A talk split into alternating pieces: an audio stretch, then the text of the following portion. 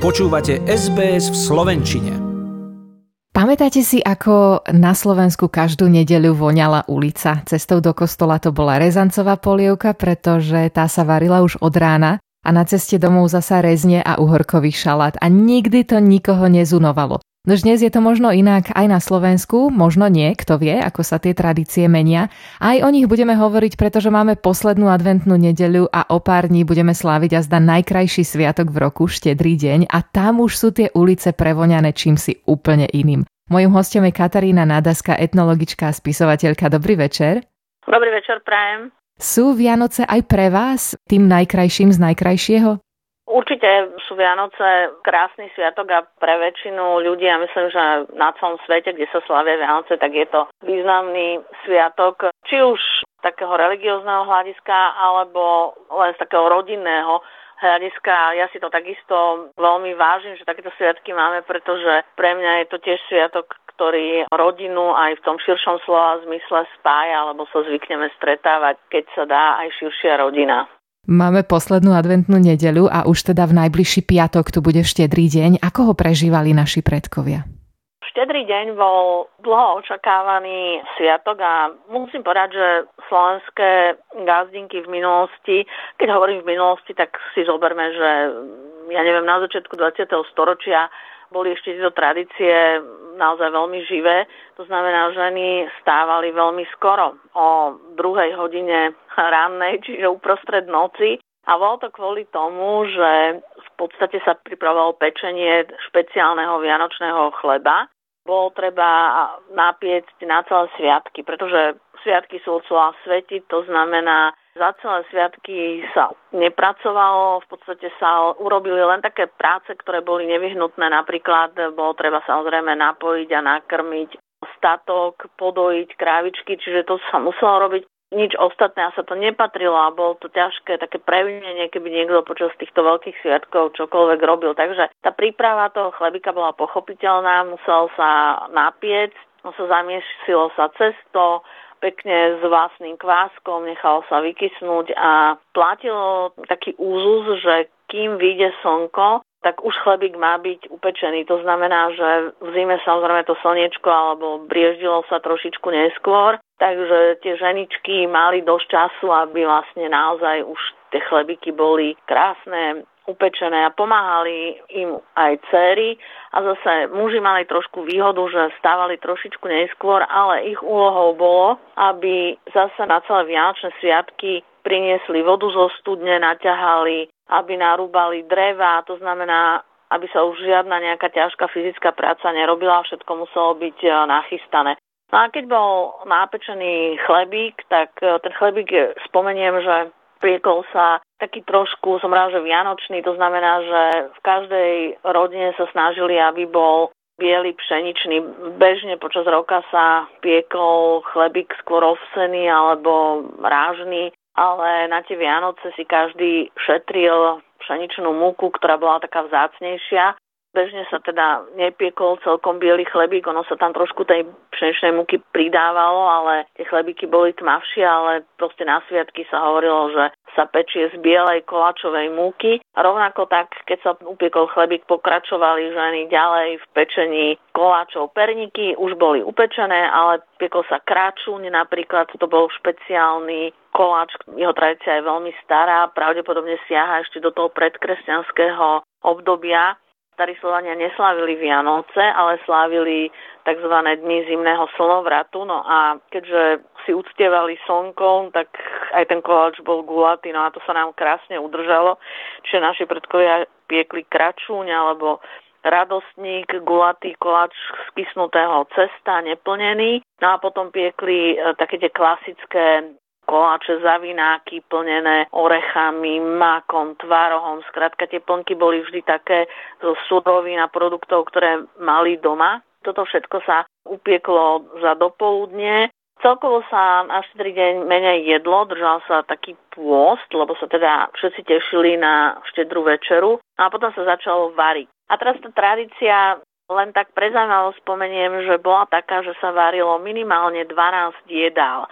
Ale zase, aby sme mali predstavu, tých jedál sa síce uvarilo 12, ale bolo to tak, že z každého jedla každý člen rodiny dostal tak jednu, dve lyžičky. Čiže aj tu vidíme, že bolo to krásne spojenie tej štedrosti a hojnosti, ale zároveň aj striedmosti. Žiadne prejedanie, jednoducho každý sa mal nájsť do síta, ale zase nie je tak, aby povedzme sa naozaj možno bolo zle, že sa tak prejedol. Čiže na toto si naši predkovia dávali pozor robilo sa to preto aj tak, že teda tých 12 jedál bolo, ale bolo to naozaj v takom menšom počte, čo sa týkalo tých porcií, pre každého len tak záležičku za dve. No a len pre zaujímavosť, ako teda z čoho pozostávala štedrá večera, skôr než k nej prišlo sa, vyzdobil vianočný stromček, ten sa zdobil, to bola úloha otca a detí a stromčeky vo vedeckom prostredí to boli maličké stromčeky, ktoré sa vešali hore na povalu. On vysel ten stromček v podstate a bolo to kvôli priestoru, pretože tie chalúbky boli jedno dvojpriestorové, ten druhý priestor bola komora, čiže jedna miestnosť bola taká multifunkčná, by sme povedali, bola to kuchyňa, zároveň obývačka aj spálňa, takže veľký strom by sa tam nezmestil, krásne ho zavesili pekne hore na tú hradu drevenú a vysel a ozdobovali sa stromčeky z počiatku veľmi jednoducho.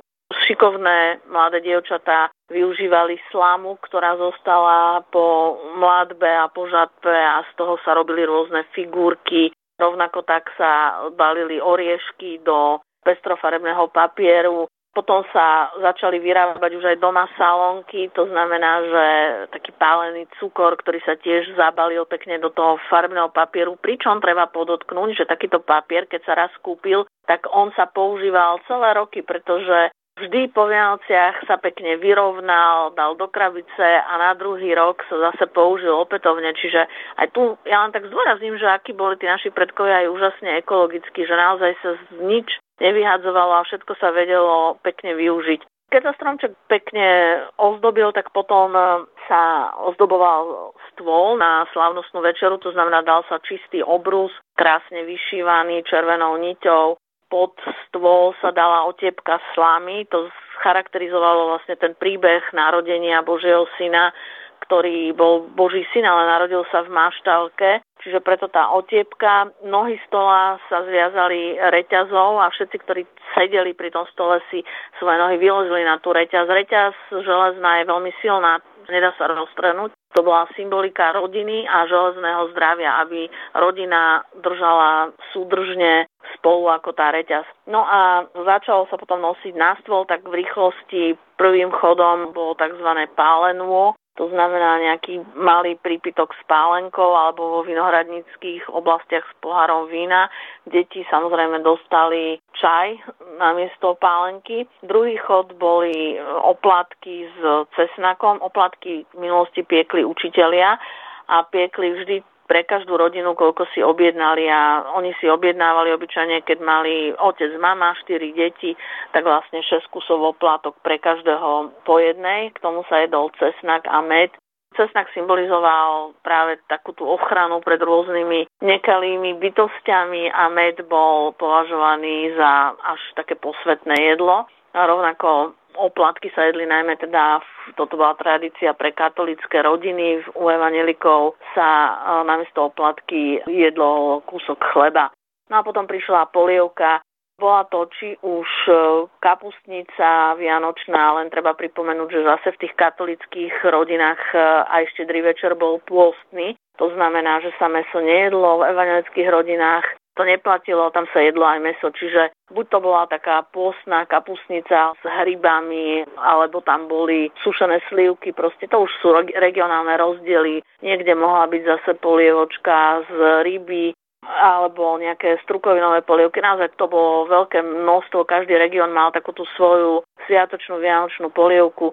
Potom to bola ryba, ale nie vyprážaná ryba ako dnes, ale kedy si to boli ryby pečené alebo dusené alebo varené.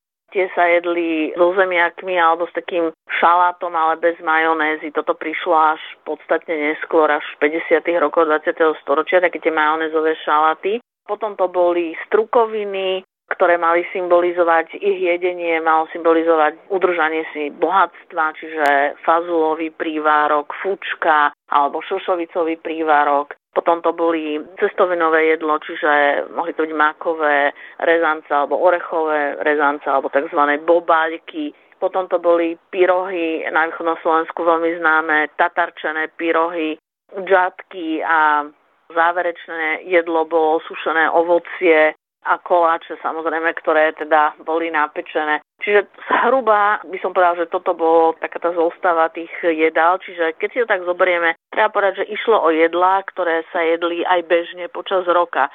Neboli nejakým spôsobom výnimočné, akurát výnimočné bolo to, že sa sústredili do toho jedného dňa, do tej jednej večere a že ich teda bolo viacero druhov a každý mal v podstate z toho, z každého jedla ochutnať. Ako som povedala, záležičku za dve, ale každý sa mal nájsť a mal byť najedený do sítosti. A to znamenalo všetko, aj ten počet jedál, aj tá pestrosť smerovala k tomu, aby to následujúce obdobie, ten následujúci rok bol rovnako bohatý pre všetkých, čiže pod tým bohatstvom si naši predkovia predstavovali najmä to, aby mali dostatok jedla pre svoje deti, pre seba a dokonca toľko, aby sa mohli podeliť aj s tými, ktorí majú menej. Od štedrovečerného stola sa údajne nesmelo počas večere odbiehať. Je to pravda? Áno, je to pravda. Vždy bola taká tradícia, že jeden člen rodiny iba obsluhoval, tak obyčajne to bola úloha najstaršej ženy, čiže gazdinky, ktorá sedela aj tak viac na kraji a ona jediná vstávala a vlastne všetkých obsluhovala. Tak ako sa štedrá večera začínala modlitbou, tak sa aj modlitbou končila. Až keď sa pomodlili, tak potom v podstate už si mohli sadnúť kto kde ako chcel aj dnes je taká tradícia, že si povieme, že no tak čo je takým symbolom Vianoc, povieme si, že Vianočný stromček, ale Vianočné stromčeky napríklad k nám na slovenský vidieť prišli pomerne neskoro, až v druhej polovici 19. storočia a do niektorých regiónov prišli dokonca až začiatkom 20. storočia. Ale čo bolo pre našich predkov symbolom Vianoc bol Betlehem, jasličky. A tie boli naozaj veľmi rôznorodé od papierových cez voskové, drevené, vyrezávané. Proste ľudia si ich robili buď to sami, alebo boli šikovní rezbári, keramické, hlinené, plavené, materiály, ktoré boli prírodného rázu a ktoré sa v tom ľudovom prostredí alebo aj v mestskom prostredí nachádzali, tak samozrejme každá domácnosť mala svoj Betlehem. Po večeri už si posadali okolo Betlehemu ktorý obyčajne bol pod tým stromčekom, dávali si drobné darčeky. Tie darčeky boli naozaj také symbolické, drobné, deti dostávali hračky. Napríklad e, dievčatka zvykli dostávať babiky, ktoré im mamičky po nociach ušili. Otec vyrezal koníka alebo nejakú inú hračku z dreva. Takým väčším dievčatám sa prinieslo niečo z jarmoku, napríklad nejaká stužka pekná do vlasov oteckovi darovali trošku dohánu, tabaku, čiže naozaj veľmi skromné, jednoduché darčeky, ale z nich mali deti aj dospeli veľkú radosť. No a potom sa spievali koledy, okrem toho sa čakali v podstate aj koledníci, pretože bol taký krásny zvyk, že mládež zase chodievala spievať a brali to, dá sa povedať, že z horného konca na dolný koniec pod každé okno. Pri každom dome sa títo koledníci pristavili a zaspievali tú radosnú zväzu narodení. Ježiša Krista za to dostali jablčka, oriešky alebo koláčiky si zobrali. Proste aj takýmto spôsobom sa tie ľudia obdarovávali. No a toto sa dialo až do času, keď bolo treba ísť na polnočnú a to už bolo takéto vyvrcholenie toho štedrého večera, pretože ten sa završil práve tou účasťou na polnočnej svetej omši, kde sa slávilo narodenie Ježiša Krista.